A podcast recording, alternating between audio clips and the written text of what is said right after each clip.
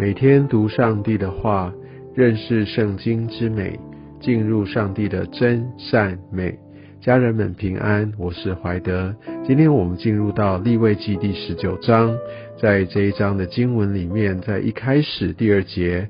耶和华就对摩西说：“你要小谕以色列全会众说，你们要圣洁，因为我耶和华你们的神是圣洁的。”我想他把这一章，甚至到下一章，他一些规范的原因、核心的一个重点，在这边做了一个很清楚的论述，就是说，我们之所以要圣洁，而且我们被要求、被期待是圣洁的，因为我们是属神的子民。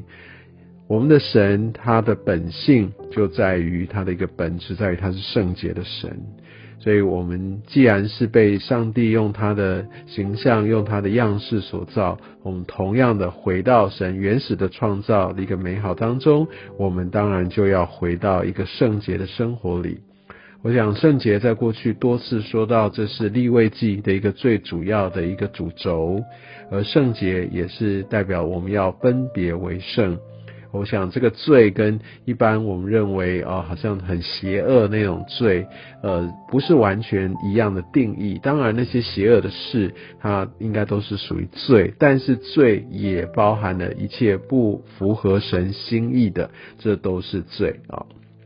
那我们可以看到，在第三节，马上神一开始就说：“你们个人都当孝敬父母，也要守我的安息日。”我想在这边就特别把一个跟人关系当中的一个首要，哦，当孝敬父母，就把它说出来。那我想有一些人可能对基督教不是有一个太完整的认识，认为说啊，基督教他们好像没有特别的去祭拜祖先，所以不注重孝道，是这样吗？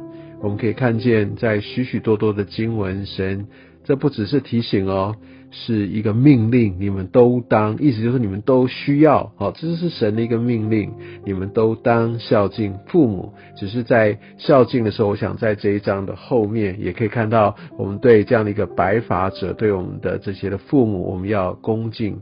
对，所以我想这都是在生前父母在世的时候，我们就要用行动来孝敬他们。而这边第三节讲到说，也要守我的安息日。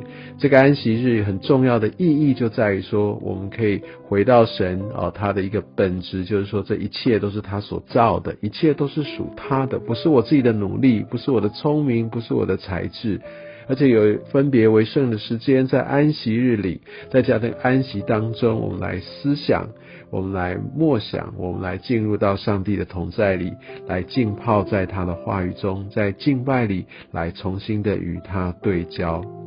那我们可以看到后面有很多很多很多次，在这个章节里面就说：“我是耶和华，我是耶和华你们的神。”意思就是说，有很多这些命令，我神让我们清楚知道，这是出于他，好，这是出于他。好，那我们可以看到，在呃第九节开始就特别也讲到神对我们在世处事的一些的很重要的提醒。这边说，呃，在你们的地收割庄稼，就不可割尽田角，也不可拾取所遗落的，不可摘尽葡萄园的果子，也不可拾取在葡萄园所掉的果子，要留给穷人和寄居的。我想在这当中也特别特别强调上帝的心。他说：“因为我是耶和华你的神，所以不可以把这些吃干抹净。因为我们的神是恩慈的神，而且他要供应一切呃他的百姓穷苦的这些比较弱势的，上帝都看顾他们。那上帝透过一个什么样的方式来看顾他们？透过我们在我们所有的这些事情上面，我们不全然的拿掉，不要忘记哦。”这不是属我们的，我们的一切都是出于神，不是吗？那既然赏赐的都在于神，我相信我们手中所做的，对我们有付出很大的努力，但我们相信神的心意还有什么？透过我们所产出的，要来祝福这整个世代。所以，我相信这个神的恩慈透过他儿女来供应给他们。所以，我们在商场经营上，哦，或者在一些对待人上面，我们不要呃这样穷追猛打。我们真的是要得饶恕人且饶人。而且，我想在第十二、十三节，呃，特别也讲到说，我们真的要怀着纯正的心，我们不可以指着上帝的名来起假誓，这样是亵渎上帝的名。我们说话都要凭着良心，要说出真实的话。还有十三节，不可欺压邻舍，不可抢夺他的物。你知道，很多时候我们占人便宜，还有这位雇人的工价，让我们剥削我们的劳工，这些都是属于抢夺。好，我想这也都是在于偷窃。好，我们在公司上面，我们不可推欠，我们不可以亏空公司的东西，我我们不可以对人有所亏欠。我相信这是很重要的一个真理，也是很重要提醒。